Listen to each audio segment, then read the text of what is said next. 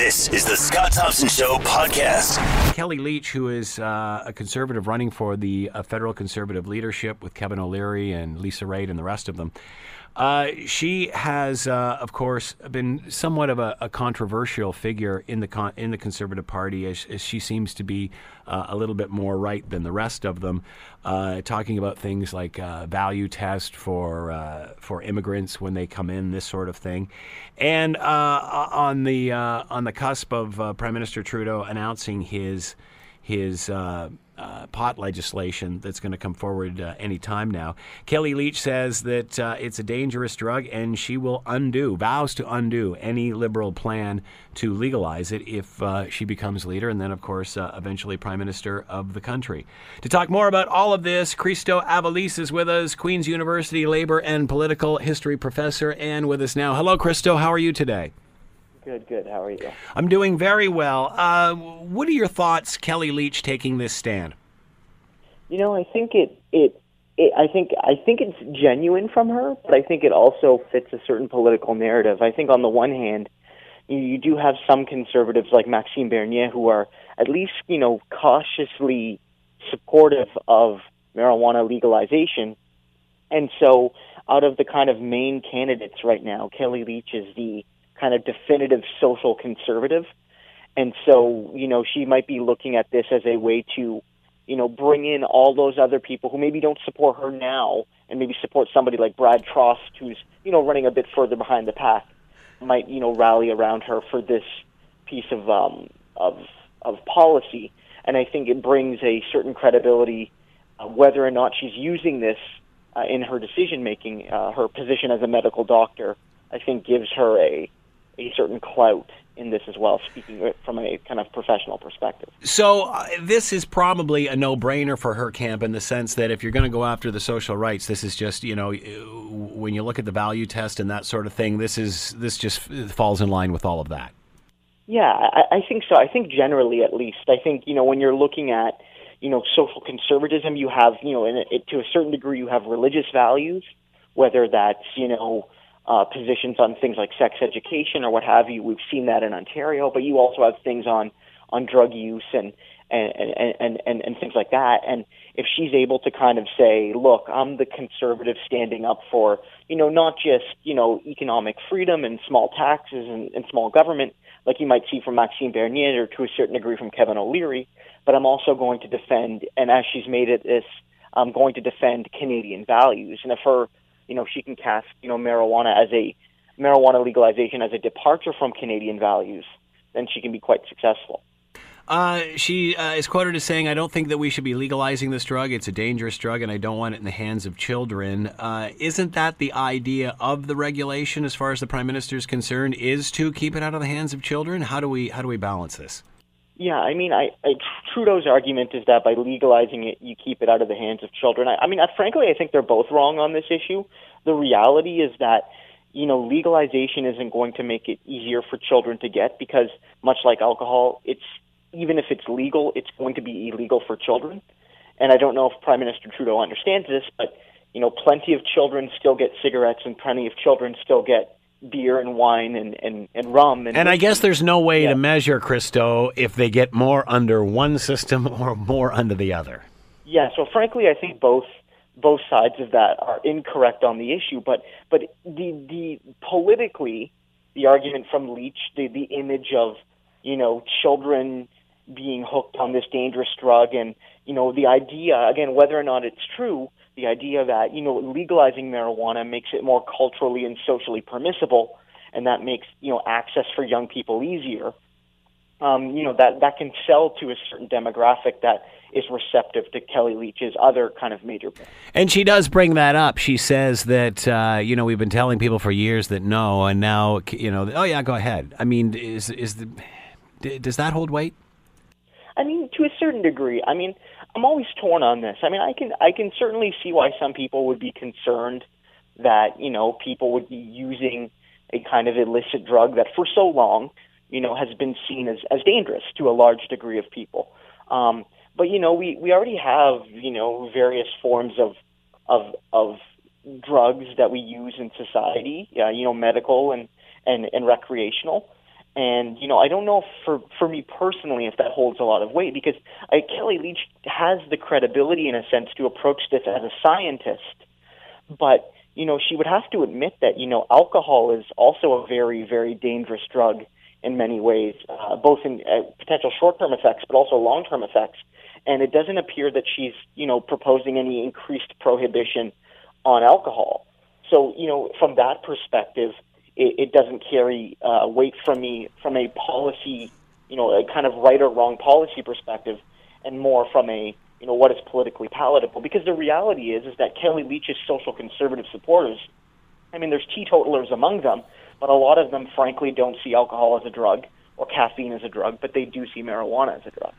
Uh, she says that if she gets elected and and and of course the prime becomes prime minister, she'll roll this back after implement, implementation. Is that possible? Can you go backwards on this?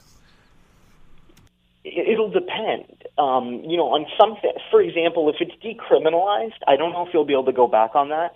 I think there'd be broader support on that. I think there might be some people who would feel that, you know, maybe I don't want pot, you know, in the convenience store or in the LCBO or what have you however you want to market it, or in the grocery store.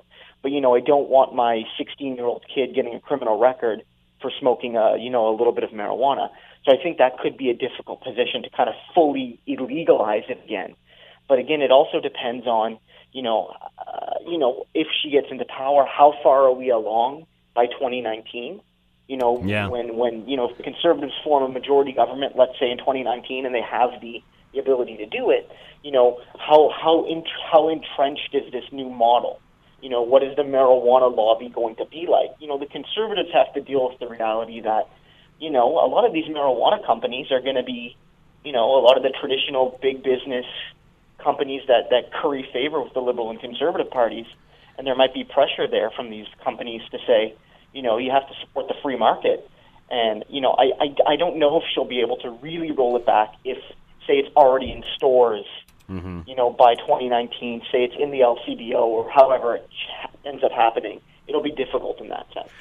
Uh, many have said uh, since this whole uh, leadership campaign started that uh, Kellie Leitch kind of represented exa- everything that the Conservative Party was trying to get away from in the last election. Uh, is she holding the Conservatives back, or does she have valid points? I mean, I think on some things she's kind of a departure. I mean, one of the things that Stephen Harper uh, did, and Stephen Harper's team as well did, was realize that um, the social conservative movement was not just white and rural. It was also multiracial, multi-religious, and, and multi-geographical. You had, of course, you know, the white Christian conservatives from southern Ontario and rural Alberta, but you also had people in the 905. You had you know, conservatives in, in Quebec, and, and all of these people needed to be reached. And, and, and her messaging around uh, intertwining these ideas of Canadian values with, frankly, the identity as perhaps not Christian, but certainly anti Muslim. Um, that holds back the Conservative Party's progress under Stephen Harper. On the other hand, you know, on things like portraying these Canadian values of social conservatism and traditionalism, I think that can speak to people. And frankly, I think you know, being critical of marijuana and being critical of things of that sort are going to speak to some of those communities, you know, not just to, you know, uh, the tr- again, not just to white rural conservatives, but to you know, new immigrant families worried about their children getting wrapped up in drugs. I think that in that sense, it, it straddles both of those kind of waves. How do you think this is going to play during the leadership convention?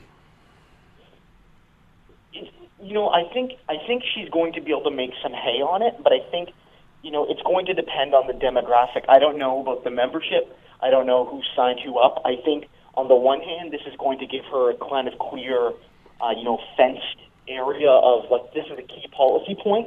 But I think it could magnify some of these differences, where you do have someone like Max Bernier who who hasn't really come out and said gung ho like you know, like the Emerys might say, like I'm pro pot legalization, but he has said if done properly, I will support it, and he hasn't denied that he would vote for the legislation currently being, you know, put into Parliament, and that could be a kind of of of litmus test, if you will, between the kind of social conservatives and the kind of um, libertarian wings, you know, in the party.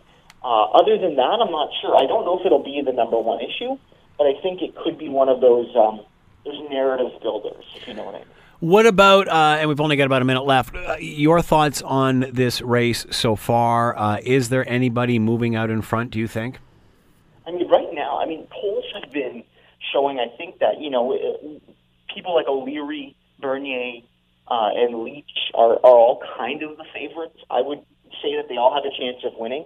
It says right now Kevin O'Leary is the favorite, and that makes a lot of sense because, frankly, he has by far the biggest name recognition of the people in the group and I think he captures that that the different kind of types of conservatism that people are looking for. I think one of those three has a very good chance of becoming leader, but I also feel like someone like Andrew Scheer or Lisa Raitt, even though maybe it's unlikely, could become a consensus candidate.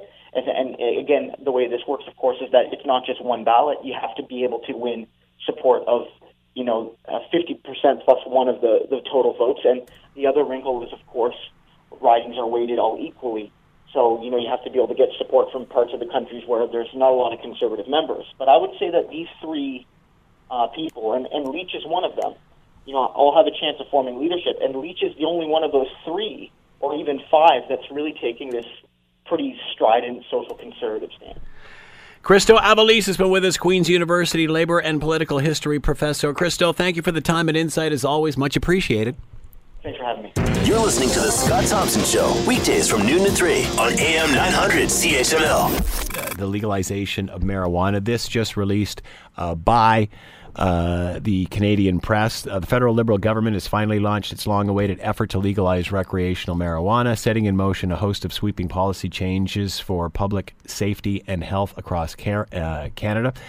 Uh, a suite of bills, which was uh, introduced by a series of ministers. The government news uh, release promises strict legal framework for the production, sale, distribution, and possession of pot, and selling cannabis to a minor would be, uh, for the first time, become a specific criminal offense. So it appears that if you sell to kids, this is this it's going to get ugly. Uh, it also promises significant penalties for those who engage in uh, young Canadians in cannabis-related offenses uh, and a zero tolerance uh, zero tolerance approach to drug impaired driving. Uh, the legislation commits the federal government to additional investment for licensing, inspection, inspection and enforcement challenges, and promises a robust public awareness campaign about the dangers of impaired driving. Uh, the bills are sure to come under heavy scrutiny in the coming weeks and months as Ottawa and the provinces and territories hash out the finer jurisdiction details of major issues like distribution and law enforcement. All right, let's bring in Dan Malleck, health sciences professor, Brock University, author of Try to Control Yourself, The Regulation of Public Drinking in Post-Prohibition, Ontario, and When Good Drugs Go Bad, Opium Medicine and the Origin of Canada's Drug Laws. Dan Malleck is with us now. Hello, Dan. How are you today? I'm well, Scott. How are you doing? Uh, very good, Dan. Thanks for taking the time to join us. Dan, this reminds me of when we were talking about uh, uh, beer being um, allowed in for sale in grocery stores, that, you know, all of a sudden it would be New Year's Eve, and, like, nothing is any different today than it was the other day. Yeah, well. Is there anything out of this announcement you've heard that you didn't know was coming? Uh, not really. I think that th- there was there was going to be some questions around the rhetoric about not selling, uh, uh, keeping uh, marijuana out of the hands of of youth that we see in the legislation that you just mentioned about increasing the fines or the even jail time around people who do sell to youth. So so there are elements of that which is kind of nice to see that they could take um, rhetoric from campaigning and turn it into policy. I don't. Mm. I, I mean, I don't know what it look what the legislation looks like yet, but um, at least they're following through in that respect. It wasn't just rhetoric, but um, yeah, a lot of the rest seems fairly straightforward. I'm still really looking forward to seeing some of the details because that's where it gets really interesting, the loopholes and stuff like that. Uh, it seems that if you sell uh, pot to kids, it's going to be way stiffer than if you sell them cigarettes or alcohol. Yeah, that's what it, uh, it sounds like. They're actually adding. I'm trying to remember what I what I've read. Um, jail time or million up to millions of dollars to people to products that um, fines of up to million of millions of dollars to find uh, products that are made to appeal to children, and um, I think it's a penalty of up to 14 years in jail for selling or giving cannabis to youth. So there's those kind of very strict prohibitions on uh, cannabis uh, to children or to youth. Um, yeah, so so that there's that element of it, the, the two components, both the advertising and the um, well, yeah, and you brought up advertising. Uh, also, it, it, it, appears that this is going to be in plain packaging, um, unlike cigarettes or, or alcohol. Um, manufacturers have complained that it doesn't allow them to uh, educate the consumer about their product. Is is that valid? It's.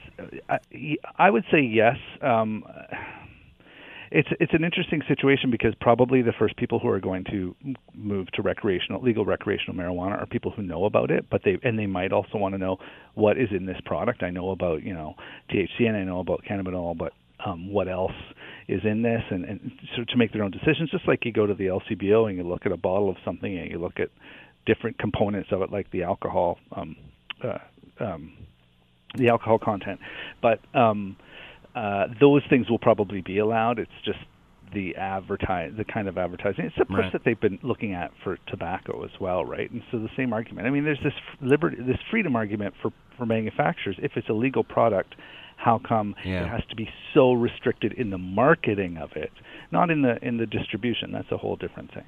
Uh, can you regulate the strength of the product? In alcohol, uh, forty percent uh, alcohol is, is the is the strongest um, liquor they will sell in in a, in a, liquor store. Can you can you uh, regulate the strength of marijuana? Yes, absolutely. Yeah, they, they can test for a number of components. Um, THC being the, um, the the the most psychoactive, the, the one that gives you the high, right? So so those are the sorts of things you would probably see. And I think the uh, task force report did note that um, these sorts of things would have to be strictly laid out, just as you mentioned with the percentage alcohol.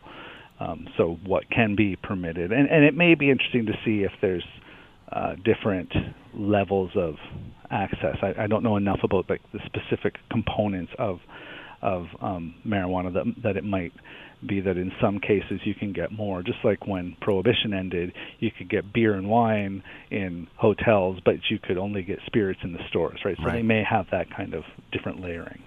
Should the federal government uh, do more as far as regulation to leave the provinces out of it? So, in other words, should the uh, federal government, eh, well, basically, what they're what they're saying here is the age limit can't be uh, under 18. Mm-hmm. Um, uh, obviously, selling to uh, to minors, uh, drug driving, that sort of thing what about distribution? Because that's really uh, the contentious issue, certainly uh, amongst provinces. Why not just regulate all that? Why not just say, and here's how it's going to be sold?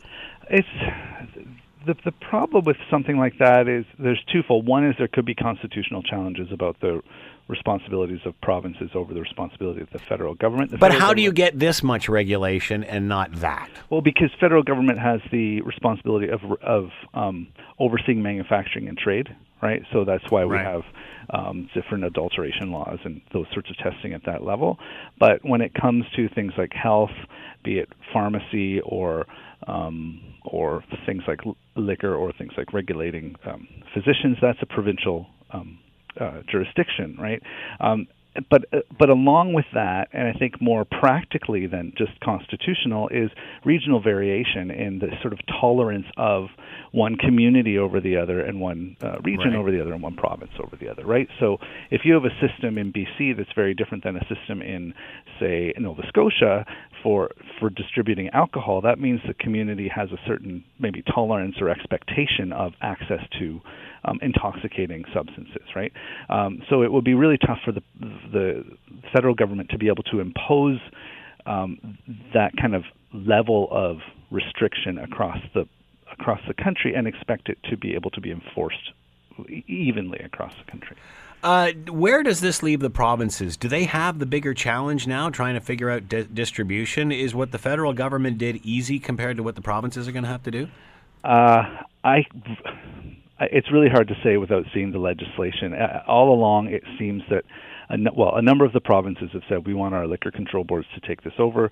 The task force said it should be uncoupled from the sale of liquor. It didn't say. Is that in this legislation at all? Um, I, my understanding is it is. Again, um, it's. I've been trying to get my hands on the actual documents yeah. since it dropped uh, a little afternoon, um, but the reports are that yes, that that is being maintained, um, but that doesn't mean that the liquor control um, the government liquor control agencies wouldn't necessarily be Right. involved in distribution, right? Just not in the same building. yeah, that's that's the. Uh, it sounds like the task force heard from a, a range of people saying um, it shouldn't be together. In a sense, I, I guess the, the rationale, and I don't get this argument, is that it might entice people who go for liquor to go and pick up some marijuana. Right, right.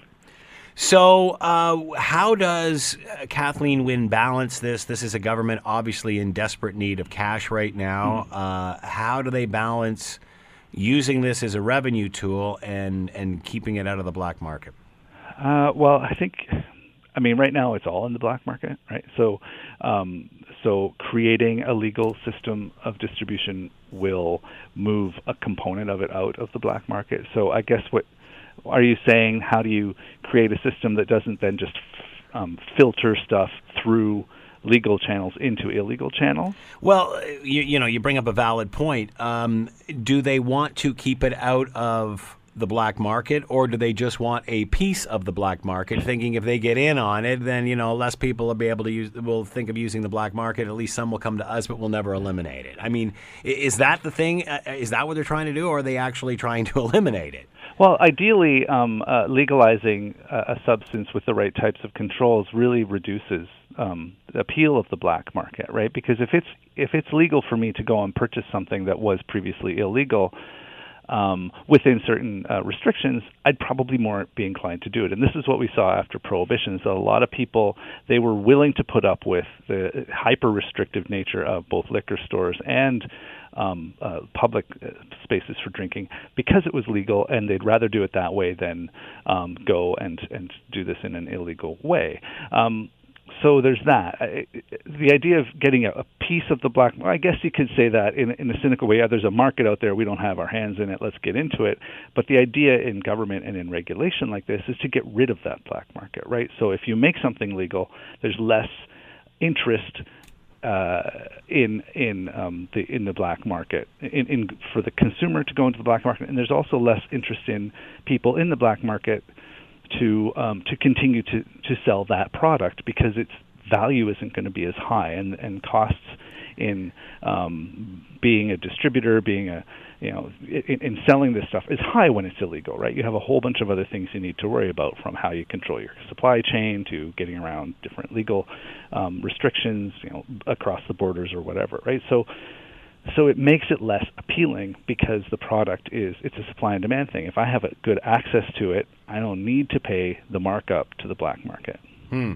Um, so will this eliminate the black market? Do you think? Because I'm thinking of uh, cigarettes.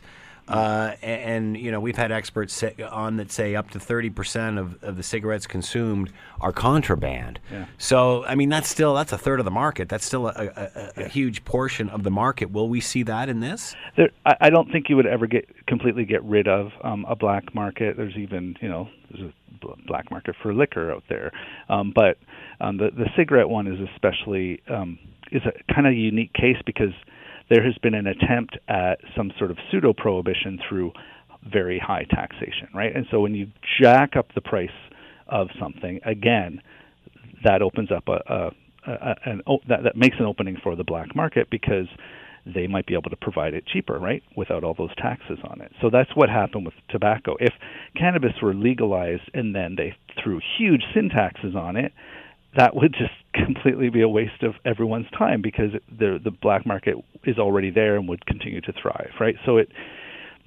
so that's kind of the the balancing act. I wouldn't even say it's a tightrope. It's a fairly wide. It's like one of those balancing beams, right? Because it's relatively easy to walk between high, too high of taxation and excise taxes and all of that stuff, and a price that's that's low enough to deter people from going to um, the black market. Uh, many uh, uh, we've had uh, many experts on regard to contraband tobacco. Uh, the vast majority of that produced on reserves.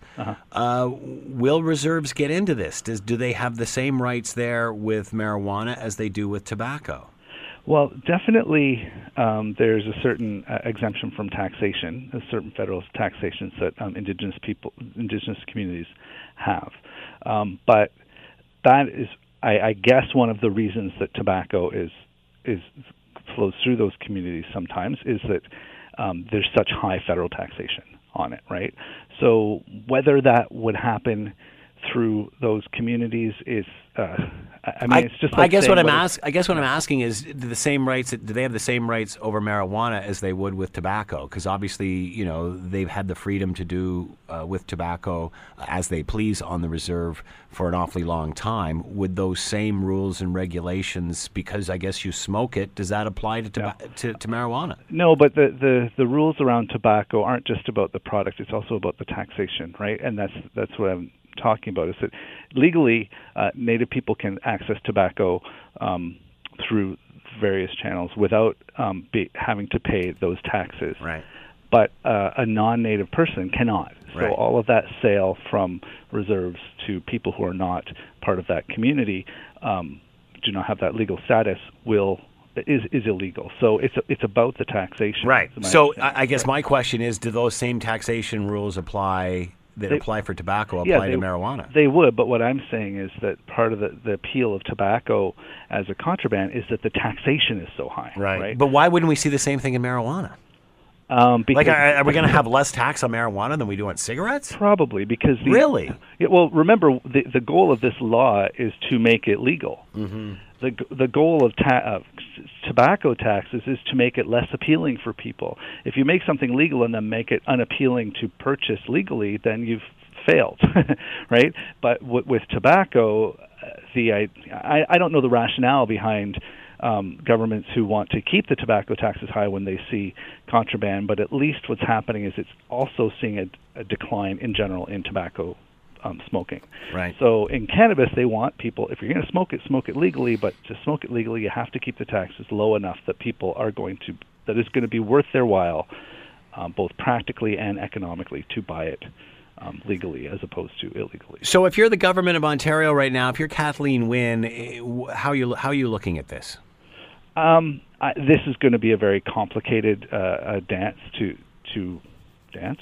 Um, they, I know that um, both the Ontario and Quebec governments are, are looking at this because of, I imagine, because of the po- the size of the population, the the nature of the cross border traffic um, between Quebec and Ontario that we've al- also talked at times about with alcohol. Um, I think that that it's a promise, but it's uh, there, there is definitely going to be a, a revenue generation happening here, but it's it's going to be a very tricky um, regulatory system to put in place because there are already some legal producers and there are non-legal producers who will want to become legal producers, and the distribution system can be through the uh, through the mail and via the internet, but also maybe storefront. So it's going it has a lot more moving pieces than um, I would say than liquor did, uh, you know, uh, 70, 80, 90 years ago. Uh, I, I, I'd like to ask you your opinion on this, but in my opinion, Ontario has the most archaic liquor laws of any of the provinces. I might be wrong there. Um, I'm sure you can pull something out that says, you know, some sort of contradicting fact. Will we see the same thing with this? Will we be will we be a, a, as far ahead on this as we are on renewable energy, or or as far as Alberta is with with liquor?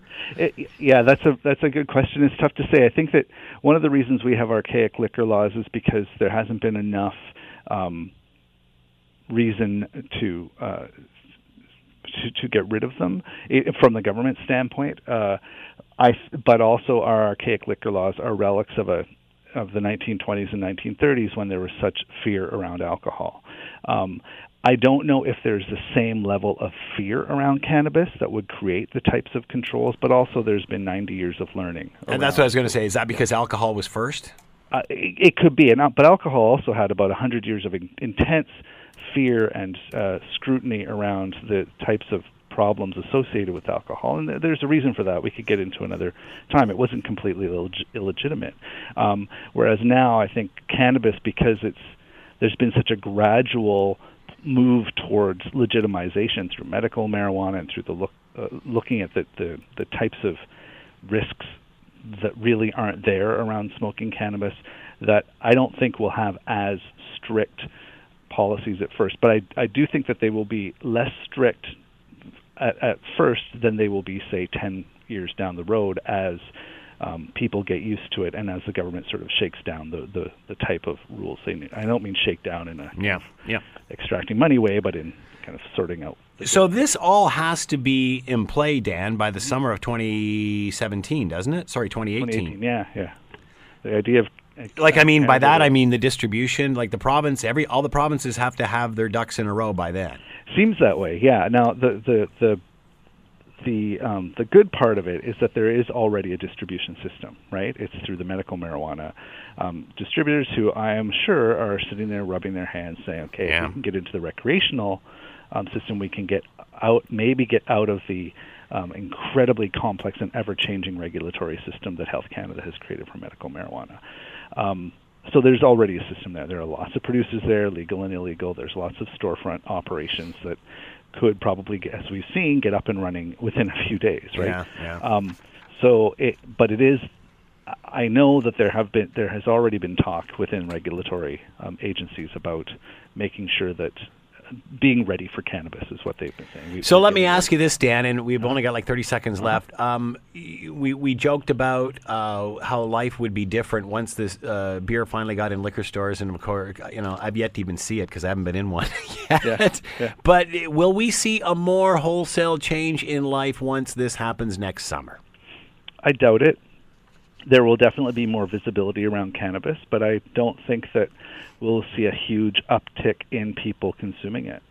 Um, pro- possibly because it's generally smoked, and there are a lot of people who don't care to smoke things. Um, but also because there's a lot of people who already do it at home on their own, and, and no one really gives them trouble. There will be more stories of problems. There will be more sort of histrionic, kind of panicky kind of stories out there. But um, that is what is going. That's why it's an optics game, right? That's why negotiating these sorts of the, the, the different images and stories and that is what's going to have to happen over the next couple of years. But no, I don't think it's going to be suddenly a, a completely weed wasted wonderland. Out there. Dan Malleck has been with us, health sciences professor, Brock University. Dan, as always, thanks for the time. Much appreciated. My pleasure. Cheers, Scott. You're listening to The Scott Thompson Show, weekdays from noon to 3 on AM 900 CHML. the legislation from the feds came down in regard to legalization of marijuana. Uh, some of the highlights include uh, there's a suite of bills here. Sales will be restricted to those 18 and older, although that can be raised by the provinces. Uh, those 18 and older are allowed to possess up to 30 grams. Uh, sale by mail uh, or courier through federally licensed producers will be allowed in provinces that lack a regulated uh, retail system, which is obviously the pressure on the provinces now to come up with that. Um, allowed to grow up to four plants for each residence as long as they're less than a meter in height also be allowed to produce legal cannabis products such as food, drinks for personal use. Uh, at first, sales will entail only fresh and dried cannabis, and we'll get into el- edibles later. Possession, production, distribution outside the legal system would remain illegal, uh, as would imports or exports without a federal permit. Uh, travelers entering Canada would still be subject to inspections for prohibited goods, including cannabis, so you can't bring it into the country uh, from the United States. That being said, what happens when you leave? Like this, it's going to be interesting to see how this is handled uh, when you're crossing into the United States, who maybe don't have the same, uh, not in all states anyway, some of the same laws that uh, we do. Uh, the existing program uh, for access to medical marijuana would continue in its current form. All right, to talk more about all of this, Jody Emery is with us. Uh, her and her husband, of course, have been advocates. Her and her husband, Mark, have been advocates for this for an awfully long time. They're the owner of Cannabis Culture. And Jody is with us now. Hello, Jody. How are you today? Oh, I'm doing all right. How are you? I'm doing very well. Your thoughts today? Good? You feel good about this? No, not really. I should feel vindicated after spending 13 years devoted to legalization and running with the Liberals to be a candidate promoting legalization. But what we've seen today is the introduction of a new form of prohibition. Uh, I'm actually quite distressed about some of the details that we've seen, and I believe we're in for a few more years of a lot of harm to Canadians at a big cost as well. Uh, first of all, let's go back to vindicated. Why not feel vindicated after all you and your husband have been through and, and so on and so forth and, and involvements with the law and such? Uh, uh, how does that make you feel now that we are where we are where we're at? Well, I feel good about the fact that everyone agrees marijuana is a substance that should be legal. The reason legalization is happening is because the public demands it. That's the only reason government ever does anything is to either you know, appease their friends and donors, or because the public demand has become too much that they cannot ignore it. That's why the Liberals adopted legalization in January of 2012, because everybody agreed that millions of Canadians are criminalized by a law that makes them criminals, even though they're law abiding otherwise. That hundreds of millions of tax dollars are spent enforcing the law for police to go after people for possession, for growing and selling. That money should be going to health care instead. Uh, we agreed that legalization means prohibition has failed. But now that the Liberal government is elected, they were lobbied by the police who see prohibition as a big cash cow, and they've been convinced that they need to maintain prohibition. Now we've seen these rules introduced, and they include tougher penalties, life in prison, 14 years in prison. These are enormous. But that that's that that's like that's though if you're selling it to kids and stuff, isn't it? Well, nobody's really selling to kids. That's the other fallacy. In fact, the government. Well, if nobody's selling if nobody's selling for kids, Jody, then why do we have to worry about if the law's that severe? Well, let's try and define what a kid is. If we're trying to anybody under the age of 18 years of age. I'd say a 17 year old's not a kid; they're a teenager. I think you're a kid until you hit. Yeah, but you have to draw. You have to. You have to draw the line somewhere. It's right. like a driver's license, need to Jody. Draw a line. Yes, we do. And the age of consent in Canada is 16. The Senate of Canada studied marijuana for many years and released a report in 2001 and said 16 years old should be the age for marijuana because it's far safer than alcohol and tobacco and pharmaceuticals. And but you can't buy. You can't buy alcohol at 16, Jody. No, I know, I know. So why shouldn't? It, and again, I, I, don't mean to be to, to be badgering you here if it sounds that way, but it's just why shouldn't this be the same as alcohol? Alcohol is deadly. It kills people. It contributes to rape, assault, murder, and death every single minute of every day. Marijuana does not. Marijuana is far safer. But what you're seeing is after decades of government reefer madness and prohibition hysteria, you're seeing that the government does not want to acknowledge that marijuana prohibition is a bad policy. They want to maintain that. They want to maintain the law enforcement and everything else that goes with it while calling it legalization. But who benefits from this? If everybody's still getting arrested and everything remains the same, well, everybody's not, Jody. Jody, everybody's not getting arrested. Like you're, you're exaggerating. Everybody's not getting arrested. Those who don't follow the rules will get arrested. Well, guess who gets to follow the rules? A few stock market profiteers and friends of the government. You see former premiers and law enforcement. So you don't think there should be any regulation here at all? No, I do believe in regulation. I believe in reasonable regulation. So what, what would you like to see, Jody? I would like to see marijuana removed from the Controlled Drugs and Substances Act. You know, the marijuana industry already exists, and Justice Department statistics say 95% of marijuana growers are law abiding citizens with no connection to organized crime. So when you're saying that all of these marijuana growers and users and sellers are criminals, that's only because the government defines them as such. The same thing would happen to everyone who owns a cafe if they banned coffee tomorrow. So these Canadians who are criminals right now are only criminals by definition of the law. They're not hurting people. They're not killing people. They're not forcing marijuana down the throats of children. What we're seeing is the government trying to restrict and limit access to marijuana even though they push opioids and other drugs on the public, and they're trying to make people afraid of marijuana so the police can maintain their budgets, so doctors can continue to make everyone afraid and encourage them to take pharmaceuticals instead, and the other beneficiaries are the licensed producers. So what would you like? To, what, what, would you like to see, Jody? If, if you were like if you were drawing up the laws, give us five or six laws that you'd like to replace these ones with. I would like marijuana to be treated like coffee. Coffee is an addictive stimulant drug that 80% of the population can't go through the day without using. So in other coffee words, what that so what so hang on. So what that means is anyone can sell it, anyone can buy it.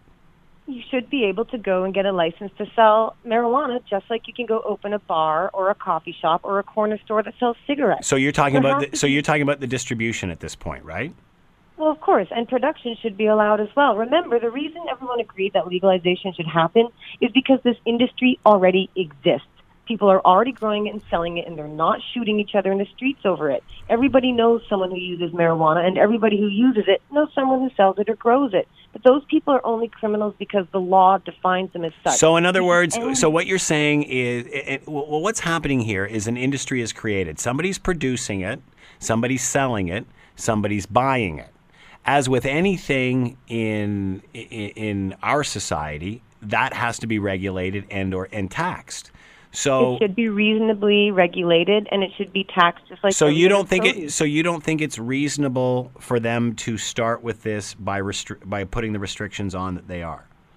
I believe their legislation is designed to appease the conservatives and the people that. Well, of course it like is, Jody. We live in a Right. society where everyone gets a say. It's a domestic, you know, we, we live in a democracy here. And there's as many people voting for it as against it right now. There's a lot of people that are unhappy about this, Jody. Let's not let's not ignore that. And and, Well, and, but and, and, I'm not and I'm and I'm not trying to I'm not trying to, you know, pee in your Cheerios here or anything. It's just that this is a very very it's not as cut and dry as you say. There's some people that are very very still very very concerned about this. And the reason they're very, very concerned is because of a multi decade long, multi million dollar government misinformation campaign. No wonder people are scared. You've got the liberals going across the country, Bill Blair going across saying, be afraid. Yeah, but you, uh. Jody, Jody, with all due respect, Jody, you seem to be as extreme in the other direction as you say the government is in the opposite direction.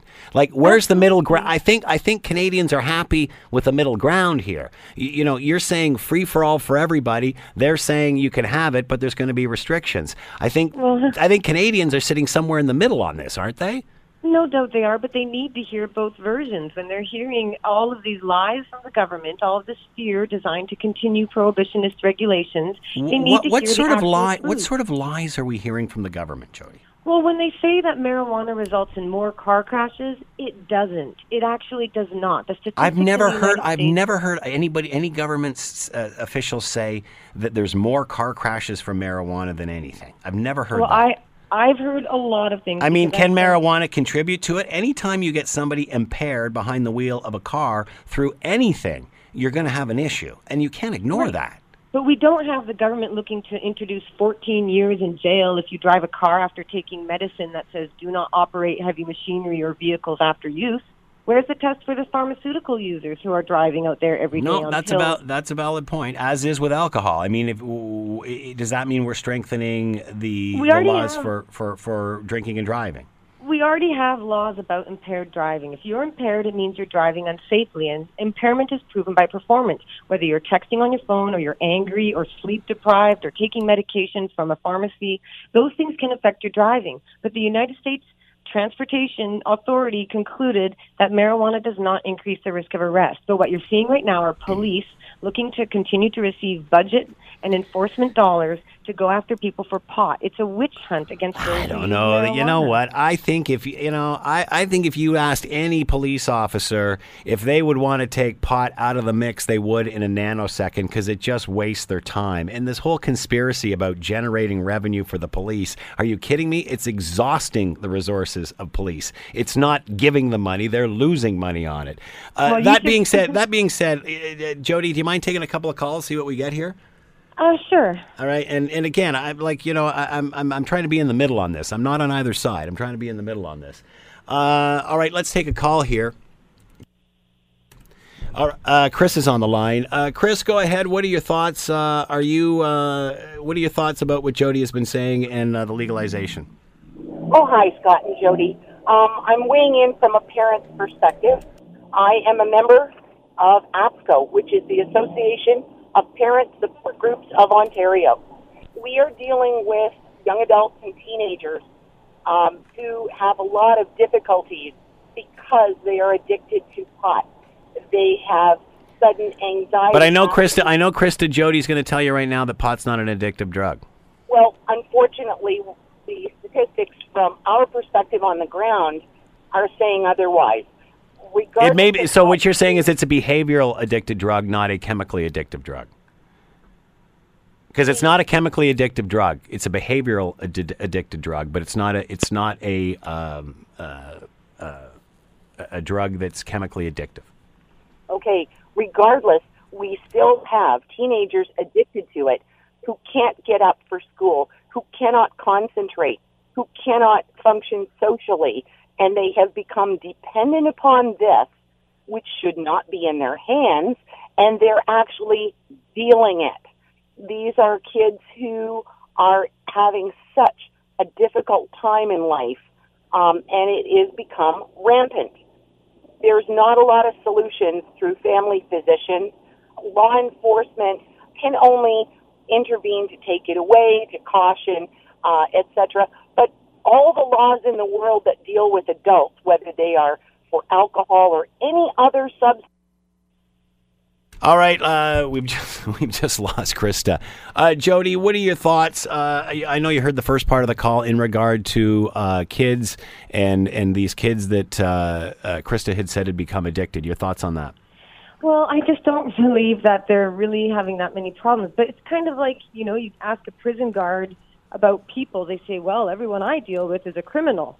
Well, of course, that's where you're working. Yeah, but so she's yeah, people uh, who work with kids and with addiction. Of course, they're going to say there's addiction problems. Right. But as you noted, it's not chemically addictive. It's only habit forming. And I would argue that young people who are hooked on junk food and on video games and on cell phones, these young people are actually being hurt too, and demonstrably so. Whereas no real, there aren't that many kids smoking pot, this fear, I understand it. I understand why parents are scared. They're scared of everything. They don't want their kids drinking or having sex or doing anything dangerous. So we have to take that with a grain of salt because no no doubt parents are definitely scared. But for any mother of a teenager, I guarantee that you would prefer they go to a party and have a joint and come home safe rather than getting drunk then getting a criminal record, which denies them their scholarship, their right to travel, job opportunities, volunteer opportunities.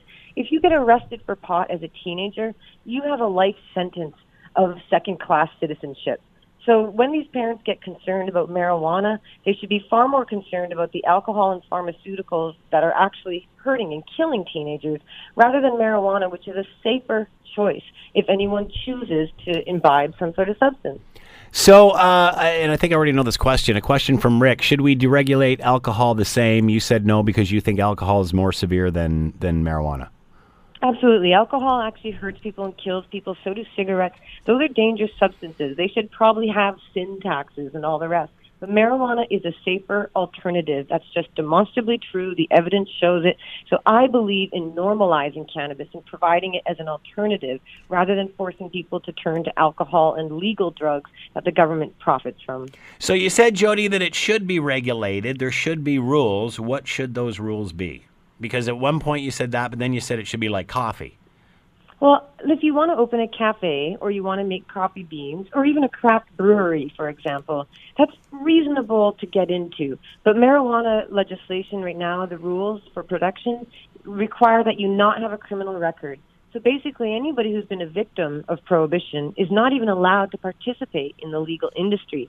We have to open it up to all of those Canadians who have been involved and who have suffered for it. it I look at, I look at models like um, farmers markets, for example. We don't overregulate those vegetables. We don't have Health Canada inspectors examining every carrot and vial of honey. We just anticipate that those people are following the rules that are out there for producing a consumable for adults. So those are the kind of regulations we should have where we treat cannabis like what it is. It's a plant, it's produce. It might be intoxicating for some, but for the vast majority of regular users, it's just the equivalent of a glass of wine. You relax and you smile. So we shouldn't be having these new rules designed to scare people and to limit and restrict access when again it's a safer alternative to all the other products out there. And I believe, as a cannabis advocate, that we should be normalizing it and looking at what it really is, not what the government has scared us about for all these years. Can't you see, Jody, though, from where we have come, and, and you and your husband Mark know that you've been a, you've been victim victimized of that, a victim of that. Uh, compared to where we've come, is this not a good first step? it's a good first step. I believe in incrementalism, but it's an awful shame that we have to continue criminalizing so many people in our slow march towards actual legalization. I understand that it takes different steps, but I really wish the government wouldn't be so cowardly. They should be taking a courageous stance. Unfortunately, they're caving in to fears, and I, I'm very sorry to see that. Now, I need to take this other I need to take this other call. Thank you so much for your no, time. you go ahead. You go ahead, Jody. We understand, and thank, Thank you you for a your time. Appreciate it. Uh, yes, we've uh, taken Jody uh, longer than we should have there. Uh, Jody Emery has been with us, owner of Cannabis Culture and uh, political uh, activist. Her husband, Mark, all over the television right now. So obviously, uh, she's booked up uh, with lots and lots of. Uh, of calls and people that want to talk to her. The Scott Thompson Show, weekdays from noon to 3 on AM 900 CHML.